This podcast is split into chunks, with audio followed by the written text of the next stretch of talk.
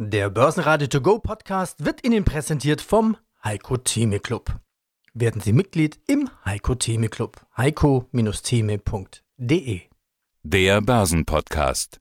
Börsenradio Network AG. Das Börsenradio. Marktbericht.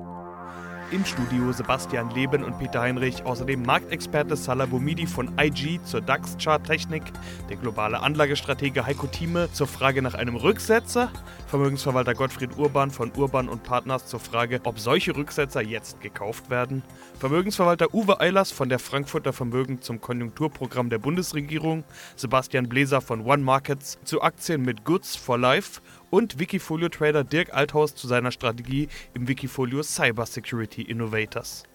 Alle Interviews in ausführlicher Version hören Sie auf börsenradio.de oder in der Börsenradio-App. Wer am Montagmorgen auf die DAX-Tafel geschaut hat, der konnte sich wirklich die Augen reiben. 1% Minus. Es gibt also offenbar auch noch Kursverluste. Es sah aber bis zum Mittag so aus, als würde das alles wieder aufgeholt werden. Der DAX schaute bis ins Plus. Schlusskurs dann leicht im Minus, minus 0,2%, 12.820 Punkte. Die Wall Street eröffnete positiv, der ATX schloss mit plus 1,1% bei 2.513 Punkten. Einen wunderschönen guten Tag, mein Name ist Salah Boumidi, ich bin Head of Markets bei IG. Bei uns erhalten Sie täglich aktuelle Marktnachrichten, Analysen, aber auch, wenn es um Education geht, wichtige Themen, die Sie zum Trading verstehen müssen. Wir starten mit dem DAX. Der DAX startet die Woche mit Minus, allerdings gar nicht mehr so viel Minus, nach ganz vielen deutlichen Plustagen.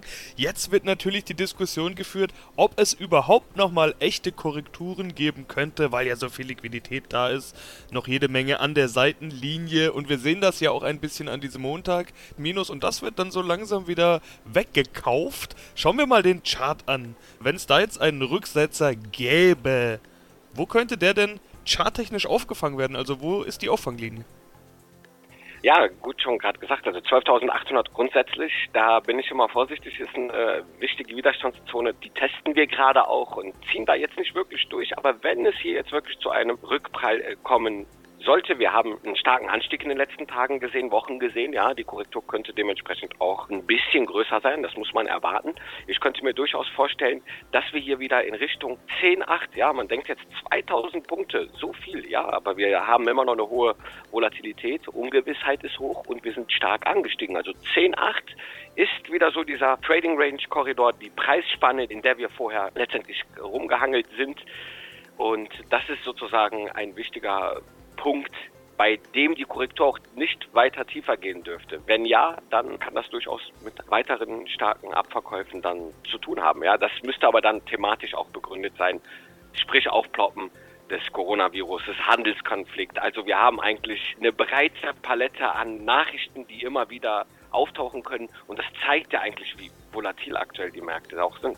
Auf der anderen Seite haben wir ja eigentlich schon eher nach oben geschaut. Man hatte so das Gefühl, Sky ist das Limit, die Kurse sind gut gelaufen. Äh, du als Chartanalyst wirst jetzt natürlich sagen, Sky ist überhaupt nicht das Limit, sondern die und die Marke. Schauen wir uns das mal an. Welche Marke schaust du dir nach oben an? Nach oben bin ich jetzt schon an einer leichten ersten Grenzschwelle erreicht. 12.800 ist für mich überaus wichtig, auch in der Vergangenheit. Aber sollten wir jetzt hier drüber brechen, dann könnte ich mir vorstellen, dass wir hier die 13.000er als psychologische Marke überschreiten. Aber mehr als 13.000 53 erwarte ich auch kurzfristig jetzt erstmal nicht, denn der Deckel ist jetzt langsam auch ein bisschen erreicht. Wir haben eine Erholung gesehen und du hast es auch gerade schön gesagt, das muss aber nicht bedeuten, dass wir in einem intakten Aufwärtstrend dann auch nochmal Korrekturen sehen. Das ist letztendlich äh, schlicht und einfach auch gesund bei einem gesunden Trend wo wir jetzt aber noch nicht von einem gesunden Trend sprechen können, denn meines Erachtens ist das rein expansive Geldpolitik, die hier jetzt aktuell den Markt natürlich befeuert. Gottfried Urban, Geschäftsführer der Urban und Kollegen Vermögensmanagement. Aber dann sind wir ja schon bei diesem Thema meist gehasste Rallye aller Zeiten. Ein Satz, den man momentan aus allen Richtungen hört. Ganz viel Geld an der Seitenlinie und die Notenbank pumpt ja nochmal nach. Frag mich, werden Rücksetzer jetzt gekauft? Das wissen wir noch nicht. Wir haben heute so einen Rücksetzer, den ersten Minustag seit gefühlter Ewigkeit. Die gesamte letzte Woche haben wir ja eigentlich immer nur im Plus geschlossen. Zweistellig Plus am Ende der Woche sogar gehabt. Also eine echte Korrektur oder gar ein Crash, den ja einige erwarten, ist das fast unmöglich, weil Minustage oder Rücksetzer voraussichtlich gekauft werden müssen, weil dieses ganze Geld ja irgendwie auch noch in den Markt will? Naja, also wenn man in die Historie blickt, ist es natürlich schon so, dass wir auch Börsenphasen erlebt haben, wo es Marktrückgänge gab, aber in sehr bescheidenem Umfang. Ich habe den europäischen Aktienmarkt im MSCI Europe mal betrachtet auf Kalenderjahrebene. Wir hatten immerhin in den letzten 40 Jahren acht Kalenderjahre, wo der Markt nicht mehr als 6% zurücksetzte. Das heißt vom Hoch zum Tief. Wir wissen auch heute nicht, und das haben wir vor zwei Wochen auch vermutet, der Markt muss noch einen Rücksetzer machen, von wo aus der Rücksetzer startet. Startet der Rücksetzer, wenn man jetzt sagt, so 6% für solche extrem liquiditätsgetriebenen Marktphasen ist die Korrektur. Wenn wir jetzt die 12.700 nehmen, dann sind wir irgendwo bei 12.000 vielleicht, wo wir in der Korrektur landen, weil so viel frisches Geld wieder nachkommt. Es gab ein Jahr, glaube ich, 1995, wo der Markt wie an der Schnur nach oben gezogen gelaufen ist, am Ende dann fast bei 40 Prozent in Europa plus gelandet ist und es war innerjährlich nur eine Korrektur von drei Prozent. Das heißt, der Rücksetzer, von wo kommt der Rücksetzer? Also man muss zumindest mit einem Teil des Geldes im Aktienmarkt sein, weil das kann uns natürlich auch passieren dass es keine großen Rücksetzer gibt. Ein W wird es sowieso meiner Meinung nach nicht geben können. Da werden die Notenbanken alles dafür tun, dass dieses W sozusagen, dass wir noch ein neues Markttief sehen, das ist für mich fast ausgeschlossen. Also es wird nicht äh, kommen, weil die Liquidität, die noch auf den Konten liegt, in den letzten zwei Wochen so ein bisschen abgebaut wurde, aber noch sehr viel da ist und das Thema Finanzinvestment und Stabilisierung des Finanzsystems eine so wichtige Rolle für die Politik darstellt, dass es wahrscheinlich keine großen Rücksetzer geben wird. Ja, guten Tag, Uwe Eilers von der Frankfurter Vermögen. Also Sie sagen Liquidität, Angst, was zu verpassen, vielleicht doch nicht so schlimm wie gedacht, vielleicht sogar Zwangseindeckungen der Shorties und das Ganze toppt oben nochmal das Wort, das Top-Wort der letzten Woche, um es zu verwenden, das war Wums. Finanzminister Scholz nannte es Wums. Wir haben jetzt einen Kinderwums von 300 Euro, einen Entlastungswums für die Kommunen, einen Mehrwertsteuer, ja, Wums können wir es nicht nennen. Nur Markus Söder hat keinen Autokaufswums bekommen. Was halten Sie von diesem Wums-Paket? Ehrlich gesagt, rein gar nichts. Es ist Geldverschwendung, es ist Steuergelder hinauswerfen und ohne Sinn und Verstand. Leider ähnlich wie die Regierung bisher agiert. In mehreren Punkten. Ich meine, man muss einfach ganz klar sehen, ich meine, ein einfaches Strohfeuer zu entfachen mit 300 Euro pro Kind ist äh, nett, aber im Endeffekt sind es Wahlgeschenke, die wir alle zahlen müssen. Weil, warum? Ich meine, weder die Berufstätigen, die dann äh, darunter gelitten haben, die werden speziell äh, gefördert. Ich meine, letztendlich müssen die sogar noch die 300 Euro versteuern. Das heißt, es bleibt da sowieso nicht viel übrig. Und die Hartz-IVler, die sowieso zu Hause waren und frei hatten, ich meine, da kommt das Geld eben auch nicht unbedingt so an, wie es ankommen sollte. Also das heißt, das ist ein Beispiel, das einfach eine Form von Verschwendung ist. Die anderen Themen, Mehrwertsteuersenkung ist natürlich temporär und belastet die Wirtschaft eher noch mehr, als sie bringt. Warum? Im Endeffekt muss, muss man ganz klar sagen, ich meine, auch wir müssen unsere Mehrwertsteueränderung in, in der Software implementieren. Erst rein, dann wieder raus. Das heißt, das ist ein unglaublicher Aufwand für alle möglichen Unternehmen, die damit zu tun haben. Also die ganze Umstellung rein aus Kartoffeln rein in Kartoffeln kostet einfach nur Geld.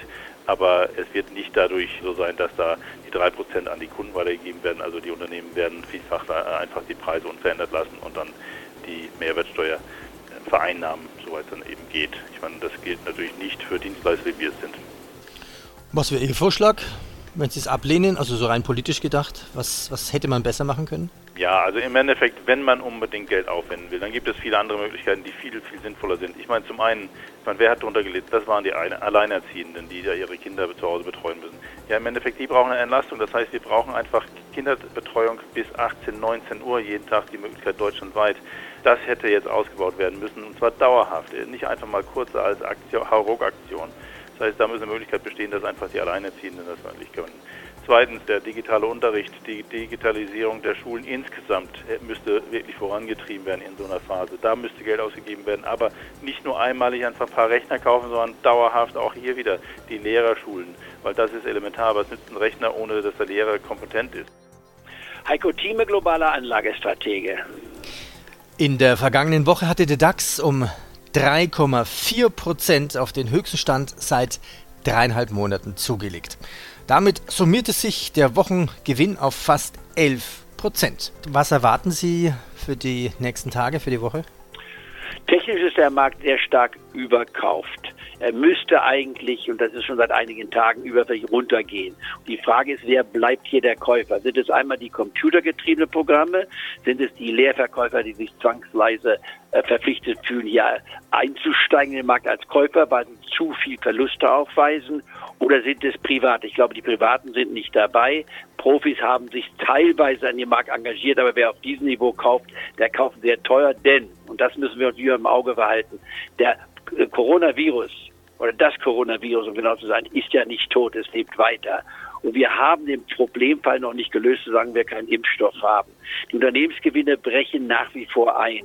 Und es ist nicht zu rechtfertigen, dass der DAX und der Dow Jones jetzt nur in einer Konsolidierungsphase bei den Höchstständen vom Februar sich befinden, also ein Minus von deutlich weniger als 10 Prozent aufzuweisen.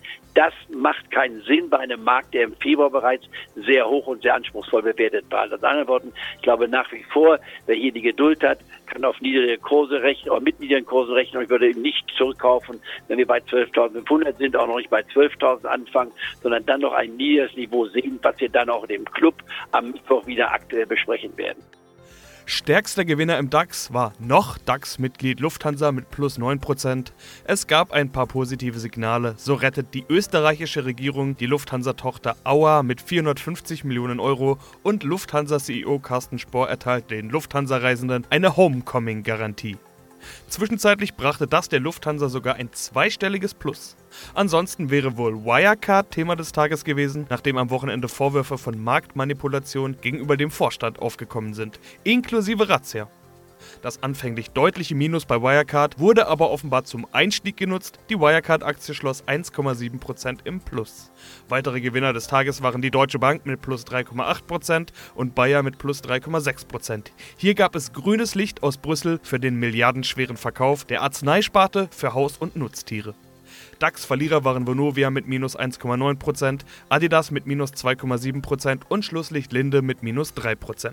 Ja, hallo, mein Name ist Sebastian Bläser und ich bin Experte für Anlage- und Hebelprodukte bei Hypo Vereinsbank One Markets. Nach wie vor suchen die Anleger ja nach Gewinnern und Verlierern der Krise, suchen nach den Gewinnerbranchen. Nach wie vor ist da überall jede Menge Bewegung drin. Volatilität haben wir aber eigentlich mehr als genug gesehen in den letzten Wochen und Monaten. Manch einer hätte vielleicht lieber Stabilität. Und auch da gibt es ja einen Bereich, den man nennen kann, die Güter des täglichen Bedarfs. Wir reden da über beispielsweise Klopapier. Wir erinnern uns alle an die Klopapierschlachten und Witze, die gemacht wurden, die Hamsterkäufe und so weiter. Sie haben uns heute einen Index mitgebracht, der genau solche Aktien enthält.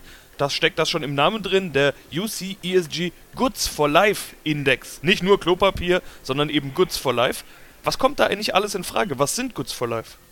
Wir warten mit einem neuen Indexkonzept auf.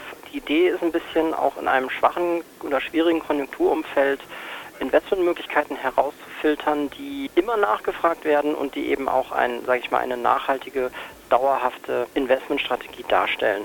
Und da sind wir eben auf einen besonders interessanten Bereich, nämlich die Güter des täglichen Bedarfs gestoßen. Das können verschiedenste Dinge sein aus den Branchen Nahrungsmittel, Getränke, Pharma, Gesundheit und persönliche sowie Haushaltsgegenstände.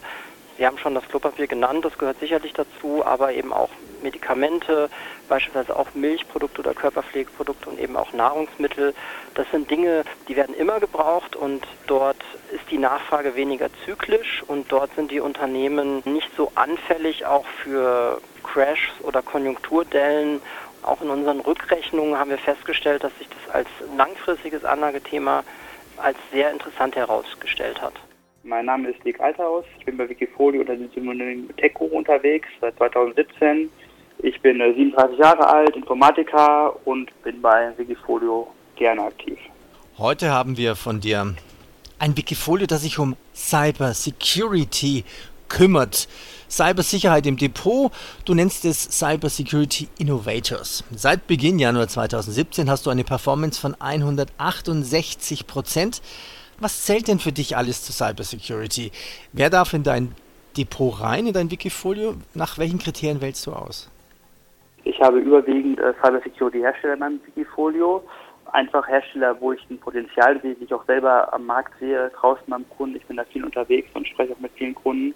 Also Hersteller, die ich selber aktiv sehe äh, bei Kunden und auch einfach Hersteller, denen ich ein hohes Potenzial dazu mute. Ähm, auch jetzt zum Beispiel Corona-bedingt habe ich dann Hersteller ins Boot geholt, die eben zum Beispiel die Heimarbeit ermöglichen, wie zum Beispiel Z-Scaler. Da äh, habe ich auch schon gute Trades machen können in letzter Zeit. Also du scheinst dich ja beruflich sehr gut auszukennen mit dem Thema Cyber Security. Was magst du da genau als Informatik-Typ? Wie nennst du dich selber? Also ich arbeite im Pre-Sales-Bereich. Ich bin selber beim amerikanischen Hersteller angestellt, berate auch entsprechenden Firmen, was unsere Lösung betrifft, äh, sehe natürlich aber auch, was die Firmen als andere Lösungen äh, einsetzen oder auch wenn es gerade um Ausschreibungen geht, sehe ich, was da ausgeschrieben wird, welche Firmen sich darauf bewerben, welche Firmen letztendlich die Ausschreibung auch gewinnen, ja, mit den jeweiligen Begründungen auch von dem Kunde, je nachdem, was die für Kunden für Anforderungen haben. Da sehe ich schon, kann ich schon Trends abschätzen. Ich sehe, was da am Markt passiert und kann auch dann auch wirklich dann auch, ja, vielleicht einen Blick in die Zukunft wagen. Natürlich immer sehr riskant, was dann die Werte betrifft, wie die sich entwickeln könnten in der Zukunft. Und das versuche ich auch in meinem Handeln hier zu berücksichtigen bei Portfolio. Börsenradio Network AG Marktbericht. Der Börsenradio To Go Podcast wurde Ihnen präsentiert vom Heiko Theme Club. Werden Sie Mitglied im Heiko Theme Club. heiko-theme.de